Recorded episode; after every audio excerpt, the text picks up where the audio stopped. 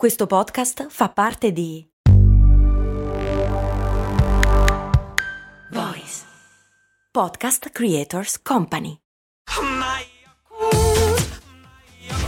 Se a volte ti senti così, ti serve la formula dell'equilibrio. Yakult Balance, 20 miliardi di probiotici LCS più la vitamina D per ossa e muscoli.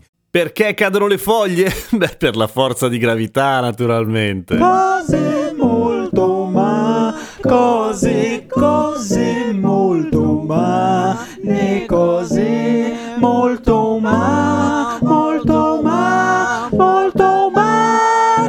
c'è una risposta seria, adesso ci arrivo. Tra l'altro è una domanda che mi ha fatto Stefano un sacco di tempo fa. Stefano è uno dei primi patron di Patreon di cose molto umane, eppure per quanto riguarda la mia puntualità nelle risposte alla sua domanda lo tratto malissimo. Stefano, scusami. E in realtà lui mi chiede un'altra roba, mi chiede come fanno gli alberi a sopravvivere quando perdono le foglie durante l'inverno. Ma prima, adesso rispondo, ma prima bisogna fare un passo indietro, molto indietro. Indietro tipo è milioni di anni. Allora, prima gli alberi erano pacco. Le piante in generale potevano sopravvivere solamente dove c'era il caldino, dove c'era l'acqua sempre, dove c'era l'umido giusto, perché se la menavano un sacco. Se non gli davi quello che gli piaceva, loro morivano. Dai, dillo. Tanto se lo aspettano. Davvero? Ma non è scontato? No, certo che è scontato, Gem, però vabbè.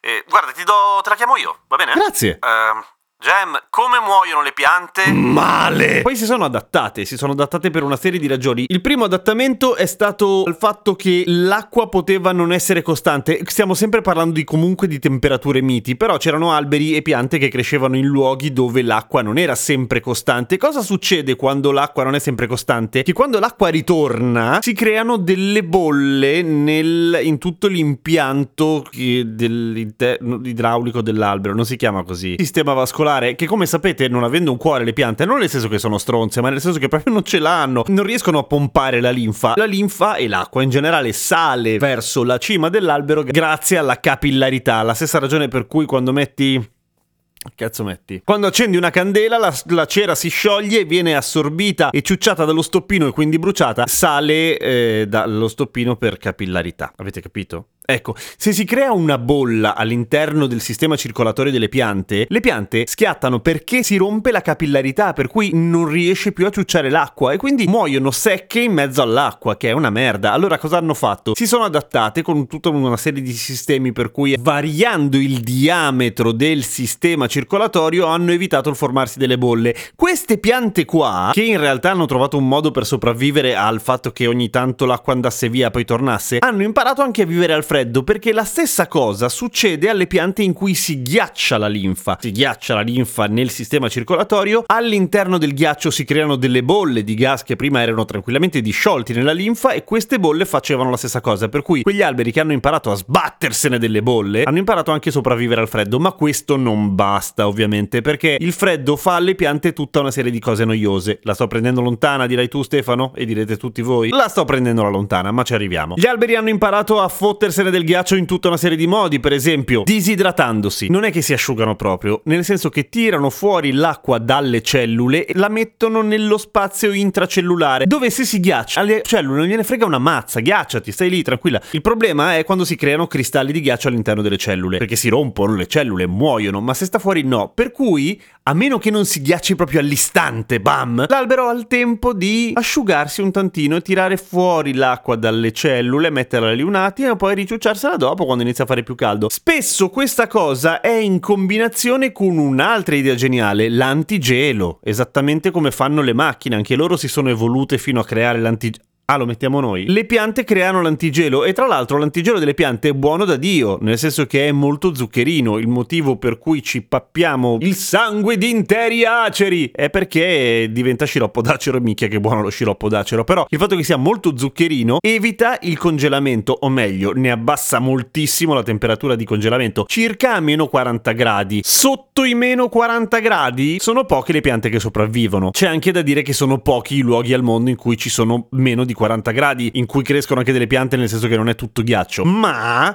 comunque ci sono delle piante che se ne sbattono anche del meno 40. Per esempio, c'è un tipo di betulla giapponese che riesce a sopravvivere a meno 260 e qualcosa gradi, cioè vicino allo zero assoluto. Che cazzo gliene frega? E come l'abbiamo scoperto soprattutto? Niente, dei pazzi si sono messi lì a spruzzare dell'elio liquido sulle piante per vedere quali morivano. Quasi tutte, tranne la betulla giapponese e poche altre. Come fanno a sopravvivere? Tramite un processo che si chiama vetrificazione, in cui tutte le molecole che compongono l'albero, che non sono mica poche, sono tantissime, giocano a un 2-3 stelle, stanno ferme, non si muovono proprio di una virgola, non muovendosi, non cambiano neanche il proprio stato e diventano di vetro. Però non si capisce molto bene, cioè non hanno ancora capito bene come funziona questa vetrificazione, perché potrebbe essere una soluzione per una marea di cose. Ma niente, gli erano chiesto la betulla giapponese anche con gli interpreti e la betulla giapponese niente. La cosa più facile che fanno quasi tutti gli alberi, però a parti sempre verdi, comunque al di là della linfa che hanno nel tronco, è buttare via le foglie. Per due ragioni. La prima è che appunto si congelano, gli vengono i geloni, come la lattuga, l'insalata quando la mettete nel freezer. Cazzo la metti in freezer poi. Comunque si brucia. Tanto d'inverno non è che fotosintetizzi proprio a mazzi, è, è, nuvolo, per cui amen, chi se ne frega. Per cui finalmente rispondo a Stefano come fanno a sopravvivere gli alberi d'inverno? Se ne vanno in letargo, l'hai visto un albero? È pieno di riserve, se ne sbatte, figurati, sta lì un attimo in letargo, come gli orsi. Solo che potrebbe anche venire un altro quesito alle persone più furbe di voi.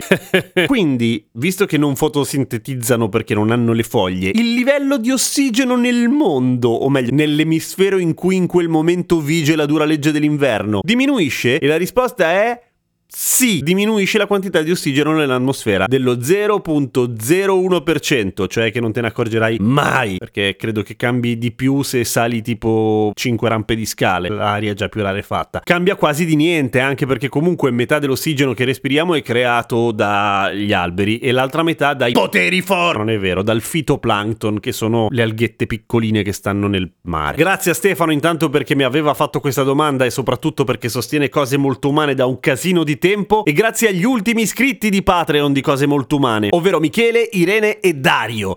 Ecco, adesso provo a fare una coda di puntata così come andrebbe fatta, cioè in cui dico tutto quello che vorrei dire ma che non dico perché rompo le palle, me ne rendo conto. Allora, ho ringraziato i Patreon ed è la cosa più importante. Poi dico agli altri che su Patreon si possono ascoltare le puntate senza pubblicità e soprattutto che è il posto in cui mi potete fare le domande. Come ci si iscrive a Patreon? Si va su patreon.com slash cose molto umane oppure vai su Patreon e, e cerchi Kesten, che sono io, o cose molto umane.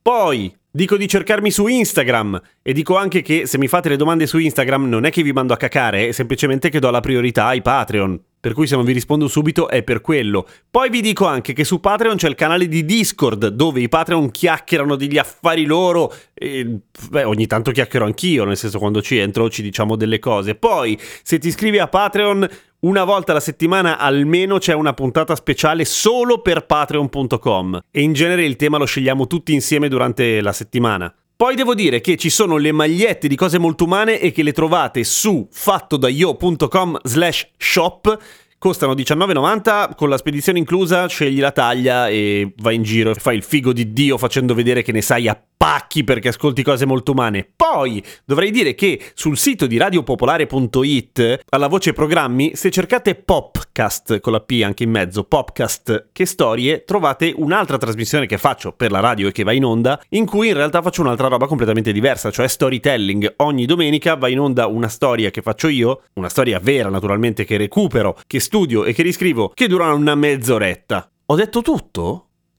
Che sbatti, ecco perché non lo dico tutte le volte. E comunque secondo me mi sono dimenticato qualcosa. Ah, e che potete mandare le sigle, come stanno facendo, come ha fatto Mirko, ad esempio, che insieme a Michele ha fatto quella sigla tutta matta dall'inizio, ma un sacco di altri. Sara, Ernesto, Linda, insomma, sono arrivate un bel po' di sigle. F- fatelo anche voi. I bravi tutti. A domani con cose molto umane.